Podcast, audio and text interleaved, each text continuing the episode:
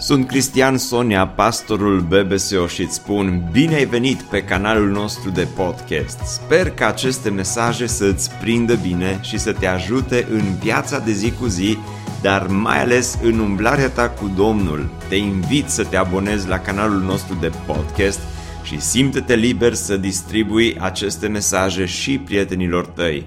Îți doresc să ai parte de o audiție plăcută în continuare. Haideți să deschidem cuvântul Domnului în uh, cartea profetului Mica. Suntem în preajma sărbătorilor uh, Crăciunului și uh, ne uităm uh, în uh, cartea profetului Mica, la capitolul uh, 5. Haideți să citim uh, versetul 2 din uh, capitolul 5. Dar tu, Betleeme, Efrata, deși ești neînsemnat printre miile lui Iuda, totuși din tine îmi va ieși cel ce va fi conducător în Israel, cel ale cărui origini sunt din vechime, din zilele veșniciei. Amin. Săptămâna trecută am încheiat, am încheiat uh, mesajul și am lăsat pe Rut și am lăsat, uh, l-am lăsat pe Boaz și am lăsat-o pe Naomi împreună cu copilașul lor, cu Obed. I-am lăsat în Betleem. Și acum ne întoarcem din nou în Betleem. În acest loc despre care profeții lui Dumnezeu au, au vorbit acest loc oarecum mic și neînsemnat, deși s-au întâmplat foarte multe lucruri în Betleem. Totuși, locul acesta, Biblia îl descrie ca fiind un loc mic, un loc neînsemnat. Și Hristos alege să se nască în Betleem. Hristos alege să vină în Betleem care era la vreo 10 km distanță de Ierusalim, undeva la sud-vest de Ierusalim. Și profetul Mica vorbește despre Betleem și întrebarea este ce putem învăța din istoria Betleemului. Ce putem învăța din uh, versetul acesta despre care Mica vorbește despre micimea acestui loc, despre micimea Betleemului? Ce, ce ne spune nouă astăzi micimea Betleemului? Doar două lucruri aș vrea să vedem astăzi.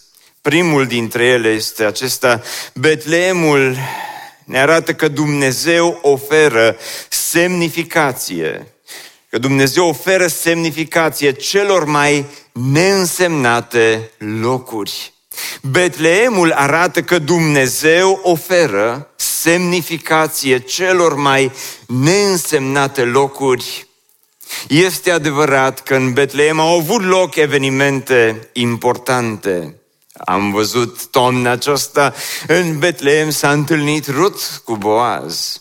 Este adevărat că în Betleem s-au întâmplat multe alte lucruri, cum ar fi nașterea lui David.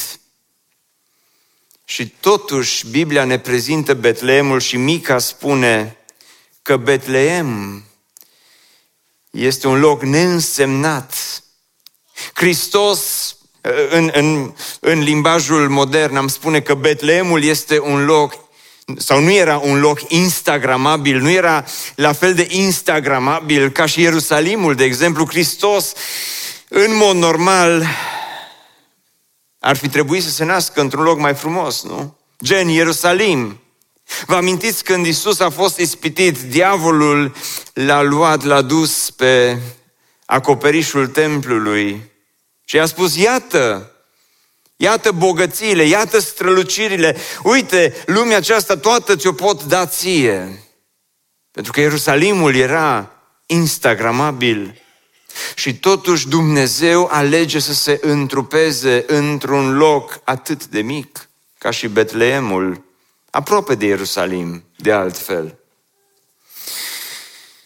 Dumnezeu alege ceva mic, ceva neînsemnat, Ceva atât de tăcut cum este Betleemul, pentru că Dumnezeu alege ca prin locul acela mic și neînsemnat să schimbe cursul istoriei.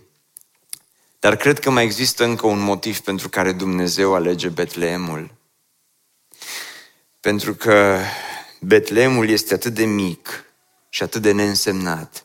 Iar gloria lui Dumnezeu era atât de mare și cumva Mica creează contrastul acesta între un Dumnezeu glorios și un loc atât de mic și de nesemnificativ.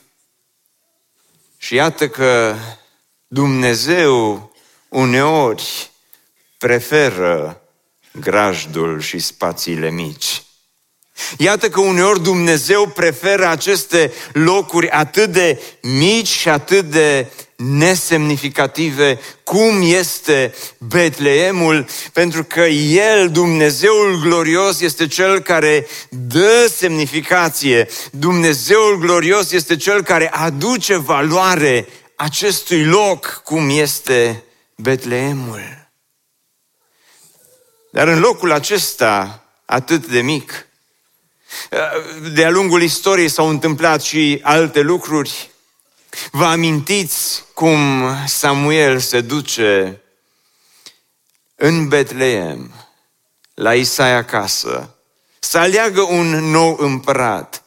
Și Isai își aduce copiii înaintea lui uh, Samuel și îl aduce pe primul și Samuel se uită la el și vede că era instagramabil, vede că avea freza potrivită, avea statura potrivită și Samuel crede și el la un moment dat precis că acesta va fi următorul împărat, dar nu era el. Și le aduce pe numărul 2 și numărul 3 și numărul 4 și numărul 5 și numărul 6 și parcă se termină și la un moment dat Samuel îi pune lui Isai o întrebare jenantă, aș zice. asta e tot? ăștia toți? Și Isai numără și el 1, 2, 3, 4. Câteodată și cu 2 e greu să ții numărul, da, păi cu 6, 7. O, zice, mai este încă unul. Dar este mic. Este nesemnificativ. Nu are niciun fel de importanță. Este ciobanul familiei. Și iată că Betleemul, ceea ce s-a întâmplat în Betleem, ne arată într-un fel ceea ce, sau ne confirmă într-un fel ceea ce Pavel spune în 1 Corinteni, capitolul 1.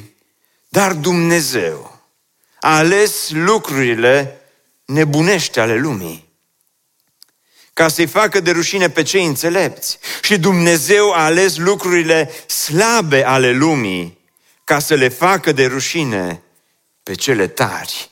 Dumnezeu a ales lucrurile de jos ale lumii și lucrurile disprețuite, ba chiar lucrurile care nu sunt, ca să desfințeze lucrurile care sunt, pentru ca niciun om să nu se laude înaintea lui Dumnezeu. De ce a ales Dumnezeu Betleemul? A ales lucrurile slabe ca să le facă de rușine pe cele tari. A ales un loc atât de mic, atât de tăcut, atât de lipsit de semnificație, pentru ca gloria lui Dumnezeu să coboare într-un loc ca și Betleemul. Pentru ca Betleemul să devină un loc glorios, dar nu datorită Betleemului, ci datorită lui Dumnezeu. Dumnezeu a ales Betleemul și a ales să coboare în mijlocul Betleemului pentru ca atunci când Hristos se va naște, îngerii să spună slavă cui? Lui? Dumnezeu și nu slavă Betleemului. Dumnezeu a ales Betleemul pentru ca nimeni din Betleem să nu poată să spună mi se pare logic că a venit aici. Mi se pare logic că s-a coborât Hristos aici pentru că avem un centru vechi foarte frumos. A ales Betleemul și lucrurile slabe, și a ales Ieslea și lucrurile slabe, și a ales grajdul și lucrurile slabe ca să le facă de rușine pe cele tari, pentru că niciun lanț hotelier să nu poată să spună așa de buni suntem încât nu s-a abținut să nu se nască. Dar care sunt aplicațiile practice pentru noi astăzi? Nu doar că Dumnezeu oferă semnificație lucrurilor lipsite de valoare, dar cred din toată inima că Dumnezeu oferă semnificație oamenilor, celor mai neînsemnați oameni din lumea aceasta. Și cred că fiecare dintre noi la un moment dat trecem prin acele faze ale vieții când pur și simplu simțim acel moment în care, în care ne, simți că ești atât de mic și de neînsemnat și parcă nu ai niciun fel de importanță în lumea aceasta. Și Dumnezeu este Cel care îți oferă ție astăzi, îți oferă această semnificație și semnificația pe care tu o ai, importanța pe care tu o ai, o primești din partea lui Dumnezeu. Dar nu e așa că de atâtea ori, poate că sunt mame în locul acesta și stai acasă de multe ori, îți crești copiii și după ani și ani în care ți-ai crescut copiii, te uiți în urmă și parcă nu vezi importanța ceea ce ai făcut. Și poate că te uiți de multe ori la rutina din viața ta și simți că lipsește semnificația și simți că viața ta a devenit ceva mic și neînsemnat. Nu neapărat că s-a întâmplat asta, dar tu așa, așa simți. Mă gândesc că de atâtea ori în lumea aceasta în care am ajuns noi să trăim, ies în evidență biserici mari, ies în evidență biserici instagramabile, ies în evidență biserici care fac vizualizări online.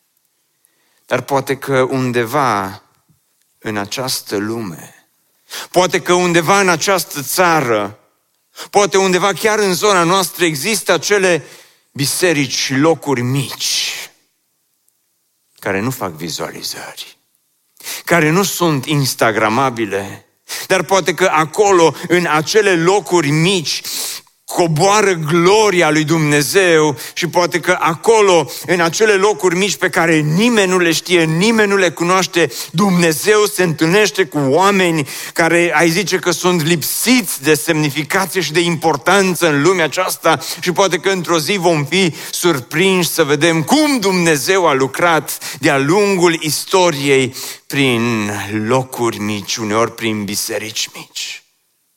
Mă gândesc că de atâtea ori avem, pe de o parte, acei pastori cunoscuți care sunt ascultați, care sunt aplaudați în lumea aceasta, dar de cealaltă parte Poate că sunt acei misionari uitați de lume, uitați de biserici, uitați de toți și oamenii aceia se duc prin locuri uitate ale acestei lumi, se duc prin uh, tot felul de sate și cătune și se duc prin locuri pe care nimeni nu le bagă în seamă și oamenii aceia acolo își găsesc semnificația și importanța. Pentru că acolo coboară gloria lui Dumnezeu, ca și în Betlehem. Poate că ești aici astăzi și poate ai ajuns undeva într-un punct al vieții unde ai tot bifat obiective, obiective, obiective, că tot de obiective auzim și le-ai bifat pe toate. Și nu-ți vezi semnificația, deși obiectivele ți-s bifate. Banii ai făcut, Businessul este business, dar nu-ți găsești semnificația pentru că semnificația ți-o dă gloria lui Dumnezeu care coboară. Și atunci când înțelegi lucrul acesta, înțelegi că Dumnezeu este Cel care dă semnificație. Gândiți-vă doar la David, când s-a dus să lupte împotriva lui Goliat. La un moment dat, Goliat este înfuriat, dar știți de ce este înfuriat? De micimea armei cu care David merge împotriva lui. S-a simțit jignit de micimea, zice, ce sunt eu, câine, zice, să vii la mine cu toiege. Mă jignești, îți bați joc de mine. Dar uite că uneori Dumnezeu, de multe ori, de fapt, Dumnezeu lucrează prin micimea lucrurilor din lumea aceasta. Și de astăzi, o, o altă aplicație practică. Dacă astăzi ești aici și simți că viața ta este lipsită de semnificație, te invit să ai o întâlnire reală cu Dumnezeul cel viu și adevărat. Pentru că Dumnezeul cel viu și adevărat este cel care atunci când coboară peste tine și Duhul Său cel Sfânt se odihnește peste viața ta. În acel moment, viața ta capătă semnificație și asta se întâmplă exact cum spune Pavel, pentru ca niciun om să nu se laude înaintea lui Dumnezeu. De ce vă amintește expresia aceasta? Expresia aceasta ne amintește nu prin fapte, versetul din Efeseni în care, în care tot Pavel spune că nu prin fapte, ca să nu se laude nimeni ca să nu se laude nimeni. Dragilor, cel mai adânc înțeles a neimportanței și micimii Betleemului este că Dumnezeu nu dă binecuvântările Lui pe baza mărimii sau a meritelor noastre, ci Dumnezeu dă binecuvântările Lui, Dumnezeu dă mântuirea Lui prin credință și dă binecuvântările Lui așa cum El dorește să o facă. Asta a făcut cu Betleemul și asta poate să facă Dumnezeu chiar și cu tine, chiar și cu viața ta. A doua lecție pe care aș vrea să o învățăm astăzi este următoarea.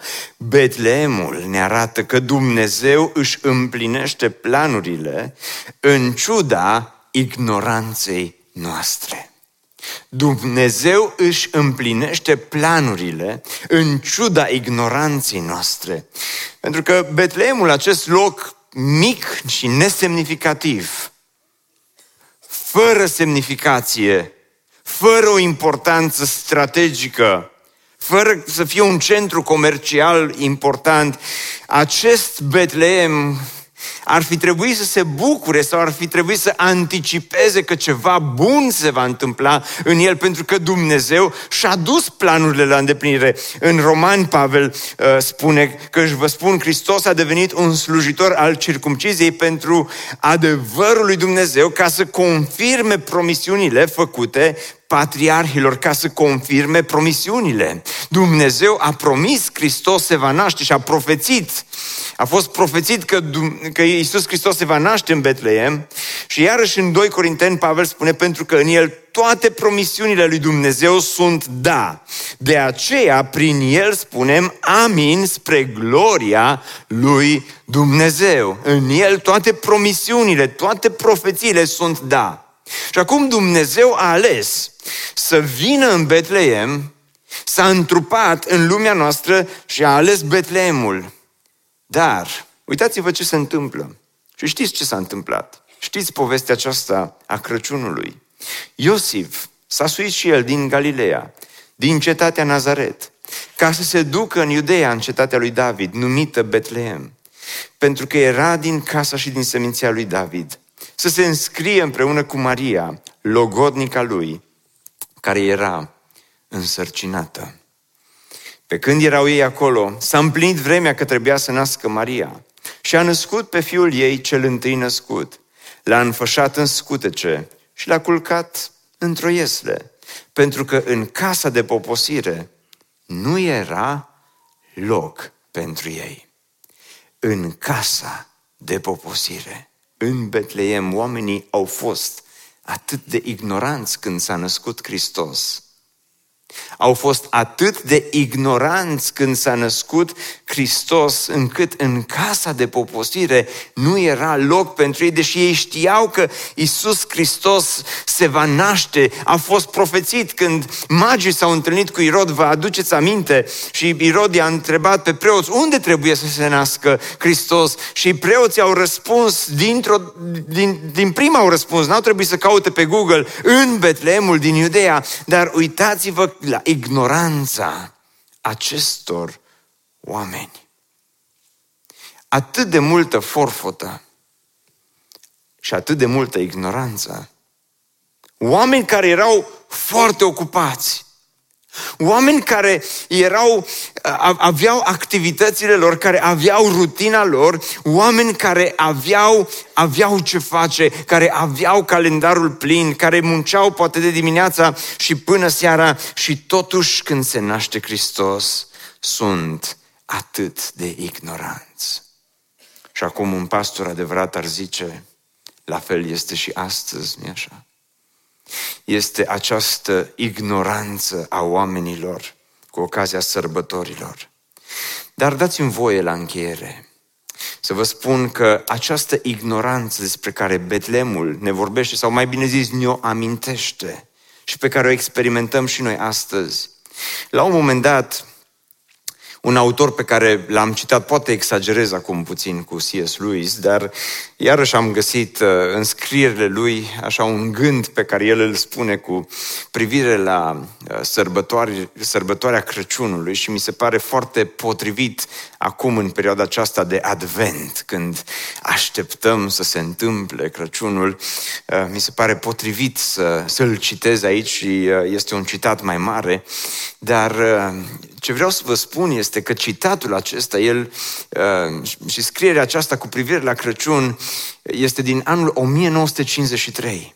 Dar ceea ce m-a șocat este cât de asemănătoare este lumea noastră de astăzi cu lumea în care trăia C.S. Lewis, cu lumea Betleemului de acum 2000 de ani. S-au schimbat pe aici, pe acolo, anumite forme, dar esența a rămas aceeași. Forfota a rămas aceeași, preocupările au rămas aceleași, ignoranța a rămas aceeași și cred că dacă ascultați cu atenție și apoi încheiem, știu că a fost un weekend lung și de aceea uh, vă mai dau citatul acesta și uh, tragem câteva concluzii și uh, încheiem întâlnirea din dimineața aceasta, mai colindăm puțin și apoi încheiem, bine? Dar fiți numai atenți să vedeți cât de bine o să vă prindă și cât de... Uh, Așa, la zi este ceea ce spunea C.S. Lewis în 1953. Și el vorbește despre ignoranță, o numește șmecheria comercială, spunea C.S. Lewis. Schimbul de daruri conta foarte puțin în sărbătoarea englezească de odinioară. Domnul Pickwick a dus un pește la Dingley Dell Pocăitul Scrooge a comandat un curcan pentru funcționarul său, îndrăgostiții trimiteau cadouri de dragoste, jucării și fructe erau dăruite copiilor. Cu alte cuvinte spune C.S. Lewis, mai de mult când venea Crăciunul, oamenii își făceau cadouri simple, nu era așa o ignoranță sau o forfătă foarte mare, lucrurile erau mai simple. Și el continuă și spune, însă ideea că nu doar prietenii între ei, ci toate cunoștințele trebuie să-și facă daruri, sau cel puțin să-și trimită cărți poștale, este foarte modernă și ne-a fost impusă de negustori. Nici unul din cazurile descrise până aici uh, fac ca această practică să fie condamnabilă, dar spune el, eu o condamn. Și ce condamnă C.S. Lewis? El condamnă consumerismul. Eu cred că astăzi Crăciunul, cea mai mare ignoranță a Crăciunului. Ignoranța pe care care cred că era și în Betleem, și în vremea aceea vedem consumerismul care îi împingea pe oameni spre ignoranță, pentru că nu era loc. De ce? Pentru că totul era ocupat, era forfotă, oamenii mergeau în stânga și în dreapta, oamenii călătoreau, oamenii cumpărau, oamenii erau preocupați să-și ducă planurile la îndeplinire. Și acest consumerism îl condamnă, consumerismul Crăciunului îl condamnă C.S. lui și spune el, eu o condamn din următoarele motive motive. 1. Aduce mai mult chin decât mulțumire. Și ascultați cu atenție. Este destul să-ți petreci Crăciunul cu o familie care se străduiește din răsputeri, între ghilimele, să facă Crăciunul, ca să înțelegi că toată povestea este una de coșmar. Cu mult înainte de 25 decembrie, toată lumea este epuizată. Oamenii sunt epuizați fizic în săptămânile de încleștare zilnică în magazinele supraaglomerate și sunt epuizați mental. În urma efortului de a-și aminti toți destinatarii importanți de a, și de a găsi cadouri potrivite pentru ei. Câți dintre voi vă vine să spuneți amin la versetul acesta? Da. Lumea nu mai e deloc într-o dispoziție pentru veselie și cu atât mai puțin în stare de a lua parte la slujba religioasă. Și spune el, oamenii arată mai curând de parcă ar fi fost chinuiți de o boală grea cu ocazia Crăciunului. nu așa că are, are dreptate siez lui sau nu? Vreți să mai continui, să mai... Hm? Și spune el încă un motiv pentru care condamnă această practică. În mare parte, acest efort este făcut în silă. Principiul modern este că oricine te poate constrânge să-i dăruiești un cadou în virtutea faptului că ți-a trimis el însuși un cadou din senin. Funcționează aproape ca un șantaj treaba asta cu cadourile, spune C.S. Lewis.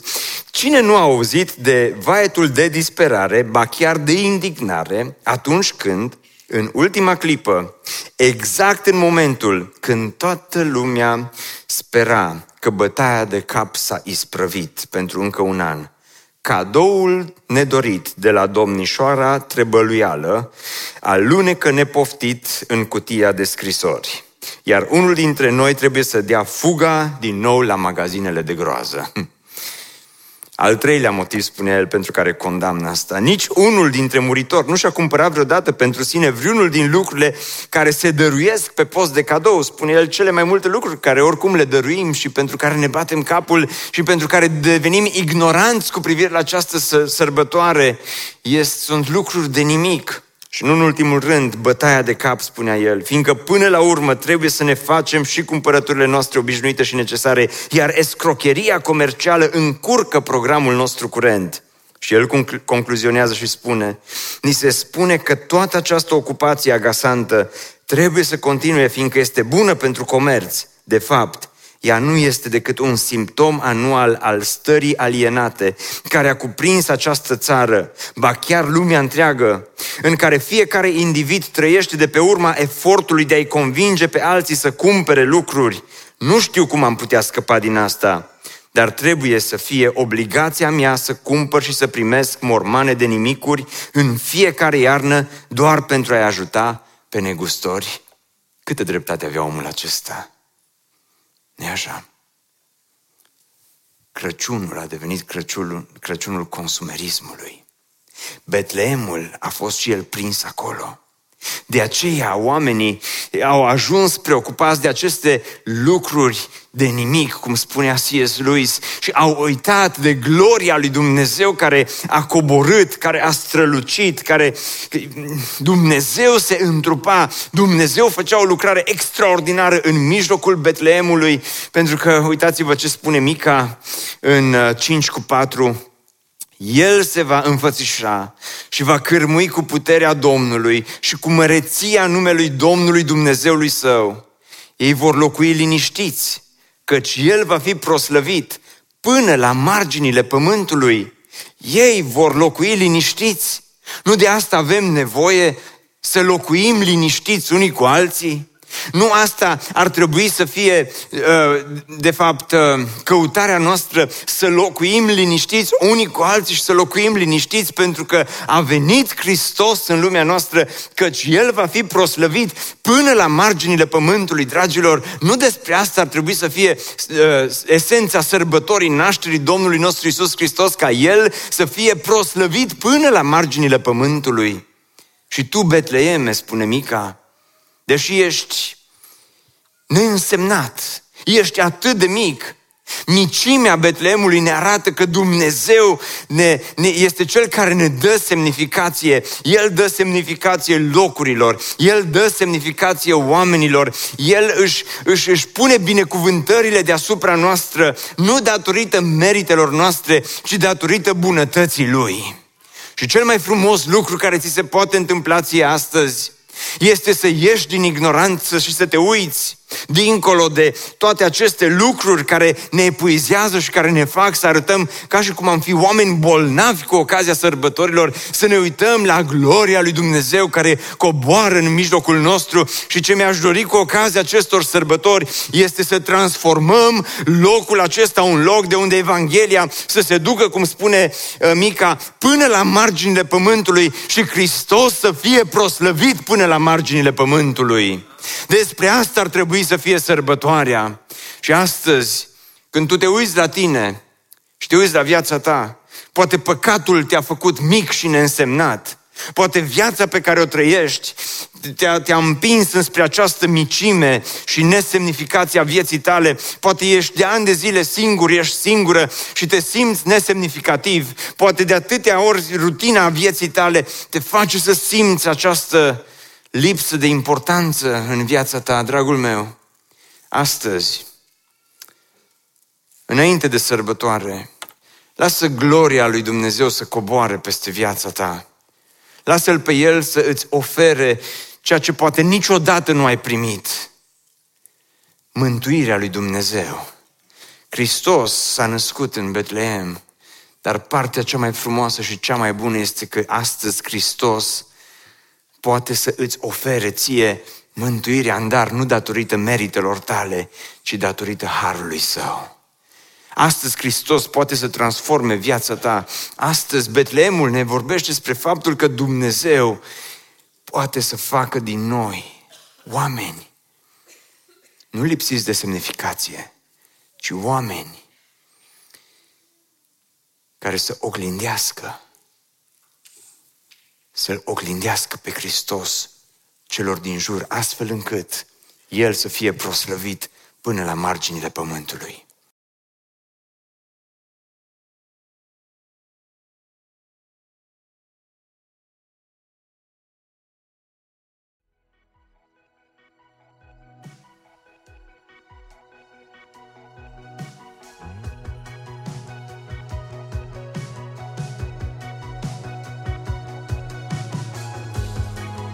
Ne bucurăm mult că ai ascultat acest podcast și dacă ți-a fost de folos, scrie-ne un scurt mesaj la adresa aminarondbbso.ro aminarondbbso.ro Ne-am bucurat mult să te putem cunoaște, să știm cine ești și de unde ești.